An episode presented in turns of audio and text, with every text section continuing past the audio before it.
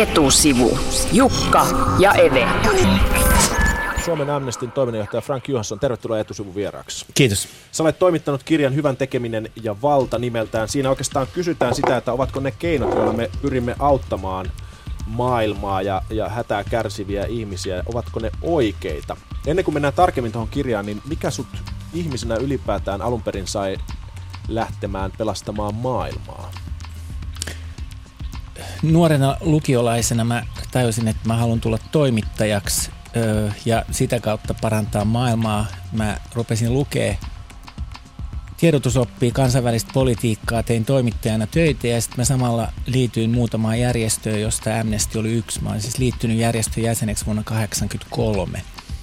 Ja sitten mä tein vapaaehtoisena järjestön lehteen ja sitten jossain vaiheessa tarjoutui paikka tiedottajana vuonna 1990. Mä hain ja sain. Olin tiedottajana viisi vuotta ja sitten järjestön johtokunta pyysi mua toiminnanjohtajaksi ja nyt mä oon tehnyt tätä duunia 15 vuotta. Urapolku selvä, mutta mikä on se pohjimmainen palo? Oliko joku herättävä tekijä tapahtuma maailmassa, joka sut sai ryhtymään toimeen? No kyllä se oli se, että sitä aikaa kun elettiin, niin, niin Amnesty oli hyvä järjestö sen takia, että se oli sekä itä että länttä vastaan.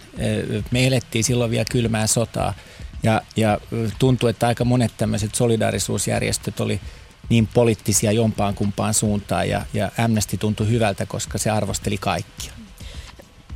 No nyt sä oot kuitenkin kirjoittanut kirjan, jossa jos et kritisoi, mutta ainakin esität kriittisiä kysymyksiä myöskin Amnestin toiminnasta ja ylipäänsä länsimäisten auttamisjärjestöjen toiminnasta. Sä oot ollut pitkään mukana tässä Amnestinkin toiminnassa, siis monta kymmentä tai joo, useamman kymmenen vuoden. Miksi kirjoittaa kirja nyt? No, se on ehkä muhinnut oikeastaan yli kymmenen vuotta. Ihan lähtien siitä, että 90-luvun puolivälissä oli Ruandan kansanmurha, oli Balkanin sodat, oli Itä-Timor oli paljon tapetilla ja luultiin, että, että hei nyt kun tämä kylmä sota on päättynyt, nyt me oikeasti pystytään muuttamaan maailmaa paremmaksi. Mä olin just tullut toiminnanjohtajaksi ja mulla oli aika kova drive. Ulkoministeriö otti avosylin vastaan, olivat kiinnostuneita näistä kysymyksistä. Me kasvettiin järjestönä ihan huimasti, ihmisiä tuli enemmän mukaan ja sitten jossain vaiheessa tuli niinku seinä vastaan, että, että, että eihän tämä niinku toimi. Mikä että, ei muutukaan. Niin, me pyöritetään hirveän hienoa bisnistä, se näyttää hirveän hienolta, mutta maailma ei tunnu muuttuvan miksikään. Ja, ja sitten mä otin vuoden virkavapaata, ö, palasin yliopistoon, suoritin 20 vuotta aiemmin kesken tutkinnot loppuun ja, ja sitten tota, sen tuloksena ja sen ajatteluprosessin käynnistämänä sitten syntyi tämä kirja. Tuossa noin vuosi sitten mä oon sen kirjoittanut, ja, mutta se on tullut ulos nyt vasta tänä vuonna. Lyhyesti, mikä siinä hyvän, tekemäs, hyvän tekeväisyysjärjestöjen toiminnassa mättää? Se on liian kytköksissä läntiseen valtaan. Me, me nähdään auttamista hyvin semmoisena niin kuin historiattomana tapahtumana, joka olisi jollain lailla politiikan yläpuolella, mutta sitten kun rupeaa penkoa sitä systeemiä, niin me huomaan, että siinä on juuria, jotka lähtee niin kuin lähetyssaarnaista, siirtomaajasta, kolonialismista alkaen, jotka niin kuin toistuu siinä auttamisjärjestelmässä koko ajan. Ja kohteet, ikään kuin niitä henkilöitä, joita me halutaan auttaa, ne menee kauemmas ja kauemmas pois siitä faktisesta niin kuin maailmasta, jossa nämä auttajat elävät. Auttajat on aina ylempänä, autettavat on aina alempana. Autettavat ei saa koskaan itse vaikuttaa ö, siihen tekemiseen puhuttiin ennen tota Lordin biisiä siis tästä me pelastamme asenteista, että on helposti on autettavat ja auttajat. Ja auttajat esiintyy edelleenkin kuvastossa sellaisina hyvätekevinä, laupiaina samarialaisina, jotka käy pelastamassa. Miten tämä asenne näkyy käytännön työssä ja miten se käytännössä haittaa näiden hyväntekeväisyysjärjestöjen toimintaa? Se, se näkyy siinä siis, että me, me koko ajan luodaan sellaista maailmankuvaa, vaikka me sanotaan, että ihmiset on tasavertaisia, niin me jaetaan se ihmisyys niin kuin kolmeen osaan. Toisaalta on tämmöiset niin megapahikset, josta nyt esimerkiksi Syyrian presidentti Assad on sen tyyppinen, tai Gaddafi on, on sen tyyppinen, tai Korean kaikki niin kuin kimit on, on, on sen tyyppisiä. Ja sitten meillä on ne ihmiset, joita me sanotaan, että me halutaan auttaa, jotka yleensä näkyy tämmöisinä pakolaisvirtoina, jonkinnäköisenä semmoisena anonyyminä massana. Niillä ei ole minkäännäköistä omaa toimijuutta, niillä ei ole omaa historiaa ne, ja ne, on, ne ei ole niin yksilöitä millään lailla. Ja sitten meillä on se valkoinen sairaanhoitaja tai se valkoinen ihmisoikeustyöntekijä. Ja aina kun me niin kuin myydään sitä tarinaa, niin me myydään sitä, että me teemme tämän hyvän, me autamme. Ja meiltä jää kokonaan katsomatta, että ehkä siinä isommassa globaalissa järjestelmässä itse asiassa se ongelma on se meidän ylläpitämä järjestelmä, jossa nämä auttajat on keskeisesti mukana. Ja ne itse asiassa ylläpitää sitä järjestelmää. Ne ei välttämättä yritä sitä muuttaa, vaan ne ylläpitää sitä järjestelmää. Ja me ei, me ei ikinä myöskään nähdä taloudellisia kytkentöjä tässä kuvassa. Millä tavalla ylläpitää järjestelmää? Siis eli, eli tota, siinä jos mä annan rahaa jollekin hyvän tekeväisyysjärjestölle, niin eikö se, sehän kyllä menee apu perille siitä, okei sitä tarkastellaan kriittisesti, meneekö apu perille, mutta sovitaan nyt, että apu menee perille, niin mitä sä tarkoitat sillä järjestelmällä?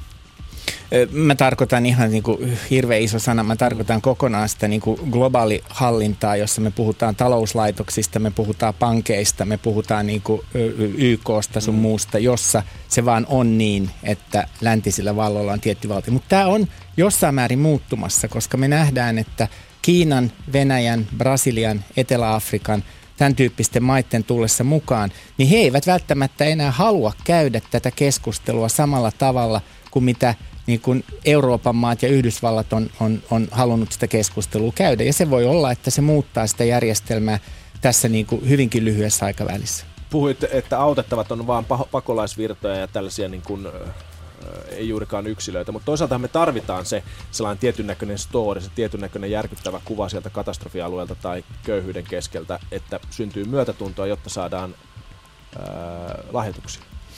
Joo, mutta se myötätunto on aina sitten sitä, että, että me niinku säälitään niitä ihmisiä.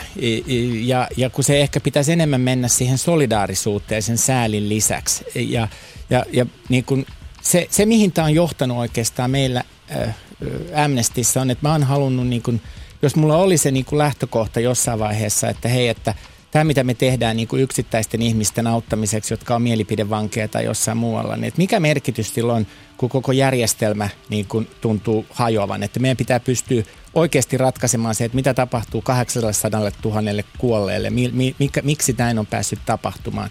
Ja sitten sitä yritettiin pyörittää ja sit nyt mä oon ehkä tullut niinku takaisin siihen, että itse asiassa ne onkin ne yksilöt, jotka on ne kaikkein tärkeimmät. Ja, mutta se näkökulma pitää olla se, että nämä yksilöt, joiden puolesta me toimitaan, ihmisoikeuspuolustajia vaikka Meksikossa tai Kiinassa, niin he ovat ne, jotka pystyvät sitä omaa yhteiskuntaa muuttamaan ja, ja jotka tietävät ja tajuvat, mikä siinä on. Ja meidän tehtävä on enemmän olla heille megafoni ja toisaalta olla heille selkänoja. Ja, ja niin ajatukset siitä, että miten yhteiskuntaa pitää muuttaa, pitää tulla heiltä, eikä meiltä, jolloin me taas otetaan semmoinen vähän neutraaliempi asema ja me vähän niin kuin otetaan ehkä myöskin, että me asetetaan meidän omat tavoitteet sitä utopiaa pikkasen alemmalle tasolle. Me ei voida muuttaa maailmaa, mutta me voidaan tukea ihmisiä eri puolilla maailmaa, jonka historia me tunnetaan, jotka on vahvoja ihmisiä ja annetaan se vahvuus niille ja vähän häivytetään sitä meidän omaa sankarin roolia. Mä oon ollut havaitsevina tällaista tota, koventunutta asennetta auttamista kohtaan, nimenomaan tällaista humanitaarista työtä kohtaan. Meillä oli, puhuttiin Filippiinien katastrofista, taifunista, ja tota, tuli aika, aika karskia viestiä tuolta eri palautekanavien kautta, että mitä niitä, niitä turhaa auttamaan, kun ei, ei se kuitenkaan mitään auta. Oletko itse havainnut tällaista?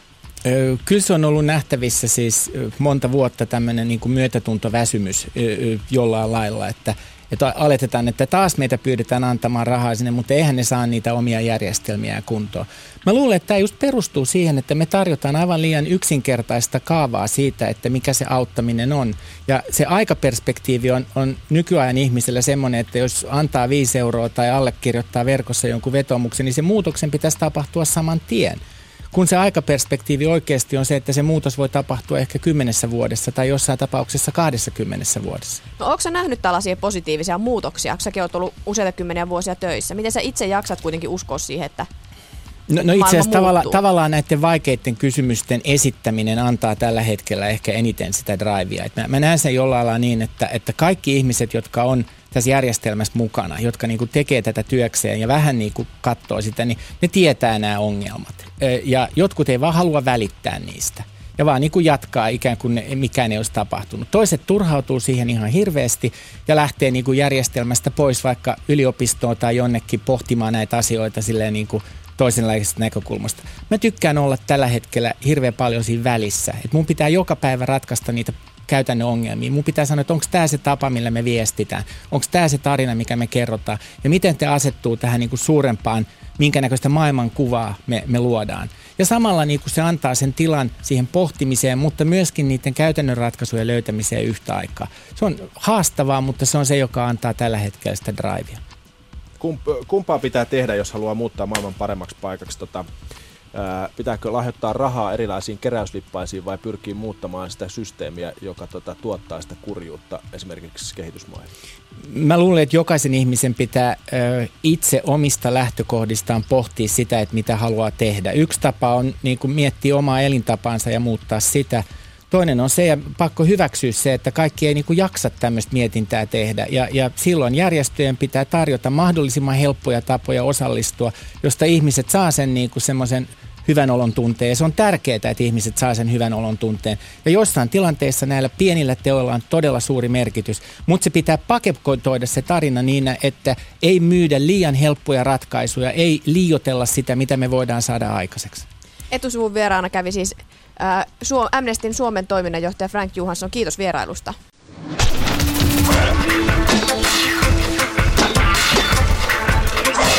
Etusivu. Jukka ja Eve.